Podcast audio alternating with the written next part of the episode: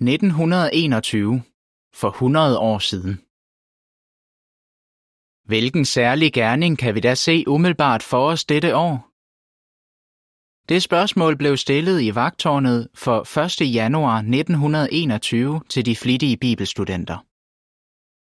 Som svar citerede bladet Esajas 61, 1 og 2, som mindede dem om deres vigtige opgave med at forkynde. Jehova har salvet mig til at forkynde et godt budskab for de sagtmodige, til at udråbe et nådens år fra Herren og en hævnens dag fra vor Gud. Frygtløse forkyndere For at kunne forkynde måtte bibelstudenterne være frygtløse. De skulle nemlig ikke kun forkynde et godt budskab for ydmyge mennesker, men også en hævnens dag, der ville komme over de onde. Bror J.H. Hosken, der boede i Kanada, forkyndte frygtløst på trods af modstand. I foråret 1921 mødte han for eksempel en metodistpræst. Bror Hosken indledte samtalen med at sige, vi to burde kunne få en god samtale om Bibelen. Og selv hvis der er nogle ting, vi ser forskelligt på, kan vi vel være enige om at være uenige og skilles som venner. Men sådan gik det ikke. Bror Hoskin fortæller, vi havde kun talt sammen nogle få minutter, da præsten smækkede døren så hårdt i, at jeg troede, at den store rode i døren ville falde ud. Hvorfor går du ikke til hedningerne og taler med dem? råbte præsten. Bror Hoskin beherskede sig, men da han gik derfra, tænkte han ved sig selv, jeg følte allerede, at jeg talte med en af dem. Da præsten holdt sin prædiken næste dag, fortsatte angrebet.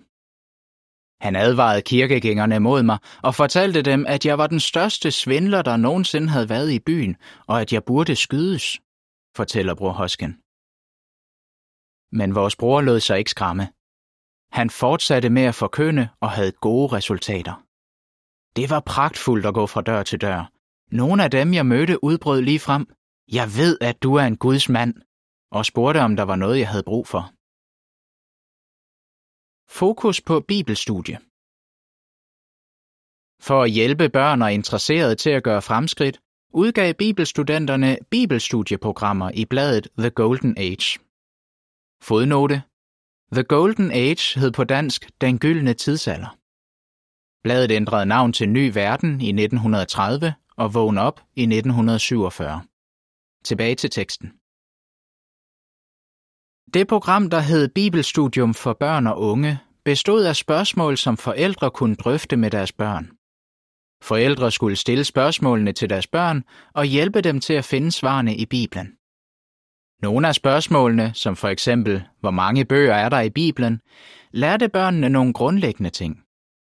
Andre spørgsmål, såsom bør enhver sand kristen forvente en eller anden form for forfølgelse, hjalp børn og unge til at blive frygtløse forkyndere. Det program, der hed Dybdegående Studium af Guds Verdensplan, var rettet til modne bibelstudenter og indeholdt tankevækkende spørgsmål, som var baseret på første bind af studier i skriften. Tusindvis af læsere havde gavn af disse programmer, men i The Golden Age for 21. december 1921 blev det annonceret, at begge programmer ville stoppe. Hvorfor det? En ny bog. De brødre, der førte an, indså, at nye bibelstudenter havde behov for at lære de grundlæggende sandheder på en mere systematisk måde. Derfor blev bogen Guds harpe udgivet i november 1921. Interesserede, der tog imod Guds harpe, blev også tilmeldt et bibelkursus baseret på bogen.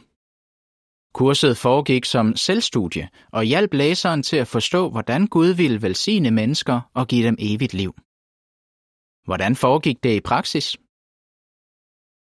Når en interesseret tog imod en bog, fik han også udleveret et lille kort, der fortalte ham, hvilke sider i bogen han skulle læse. Ugen efter modtog han et nyt kort med posten, som indeholdt en række spørgsmål baseret på det, han havde læst. Til sidst på kortet var der en læseopgave til den følgende uge. Hver uge i 12 uger modtog eleven et nyt kort, der var blevet sendt med posten af den lokale klasse eller menighed af bibelstudenter. Ofte blev kortene sendt af dem i menigheden, som var ældre eller ikke havde mulighed for at gå fra hus til hus. Anna K. Gardner fra Millvale i Pennsylvania i USA fortæller, Da Guds harpe blev udgivet, gav det min søster Thale noget mere arbejde, hun kunne kaste sig over. Hun havde svært ved at gå, men i stedet kunne hun hver uge sidde og sende kort med spørgsmål ud til de interesserede. Når kurset var gennemført, modtog eleven et personligt besøg for at hjælpe ham til at lære mere om Bibelen. Arbejdet, der lå forude. Sidst på året sendte bror J.F. Rutherford et brev til alle menighederne. Han skrev, at der var blevet aflagt et større og mere effektivt vidnesbyrd om riget i år, end i et hvilket som helst andet år i høstperioden. I det han så fremad, skrev han, der er stadig meget at gøre. Tilskynd andre til at deltage i denne velsignede tjeneste. Bibelstudenterne fulgte tydeligvis hans tilskyndelse. I 1922 ville de frygtløst forkynde om riget som aldrig før. Her læses boksen Frygtløse venner. Bibelstudenterne viste broderkærlighed ved at hjælpe hinanden. Den følgende oplevelse viser, at de var frygtløse venner, der var klar til at støtte hinanden i svære tider. Tirsdag den 31. maj 1921 udbrød der voldsomme raceoptøjer i byen Tulsa i Oklahoma, USA, efter at en sort mand blev fængslet og anklaget for at have overfaldet en hvid kvinde. En gruppe på omkring 1000 hvide mænd stødte sammen med en mindre gruppe sorte, og kampene spredte sig hurtigt til bydelen Greenwood, hvor der hovedsageligt boede sorte. Mere end 1400 hjem og forretninger i området blev plyndret og brændt ned. Det officielle dødstal var 36, men det reelle tal kan have været flere hundrede. En sort bibelstudent, der hed Richard J. Hill, boede i Greenwood. Han fortæller, hvad der skete. Vi havde møde den aften, hvor optøjerne brød ud. Efter at mødet var færdigt, kunne vi høre, at der blev skudt inde i bymidten. Der var stadig skyderier, da vi lagde os til at sove. Onsdag morgen den 1. juni var urolighederne taget til. Der kom nogen og fortalte os, at vi skulle tage hen til byens kongresscenter, hvis vi ville være i sikkerhed. Bror Hill flygtede derhen sammen med sin kone og deres fem børn. Omkring 3.000 sorte havde søgt tilflugt der og blev beskyttet af Nationalgarden, som var blevet indsat for at genoprette ro og orden. Omkring det samme tidspunkt tog en hvid bror, der hed Arthur Claus, en modig beslutning. Da jeg hørte, at der løb urostifter rundt i Greenwood, som plyndrede og satte ild til huse, besluttede jeg mig for at finde ud af, hvordan min gode ven, bror Hill, klarede sig. Da Arthur kom frem til hans hjem, blev han mødt af en hvid mand, der stod med et gevær. Manden var bror Hills nabo og også hans ven, og han gik ud fra, at Arthur var en af ballademærerne. Hvorfor befinder du dig på den her mands grund? råbte han til Arthur. Hvis han ikke havde været tilfreds med mit svar, ville han have skudt mig, husker Arthur. Jeg forsikrede ham om, at bror Hill var min gode ven, og at jeg havde været på besøg hos ham mange gange. Det lykkedes Arthur og naboen at beskytte hjemmet mod at blive plyndret. Arthur fandt hurtigt ud af, at bror Hill og hans familie befandt sig i kongresscenteret. Arthur fik også at vide, at sorte ikke kunne forlade bygningen uden en tilladelse underskrevet af den ansvarshavende general Barrett. Arthur fortæller, det var noget af en udfordring at komme til at tale med generalen.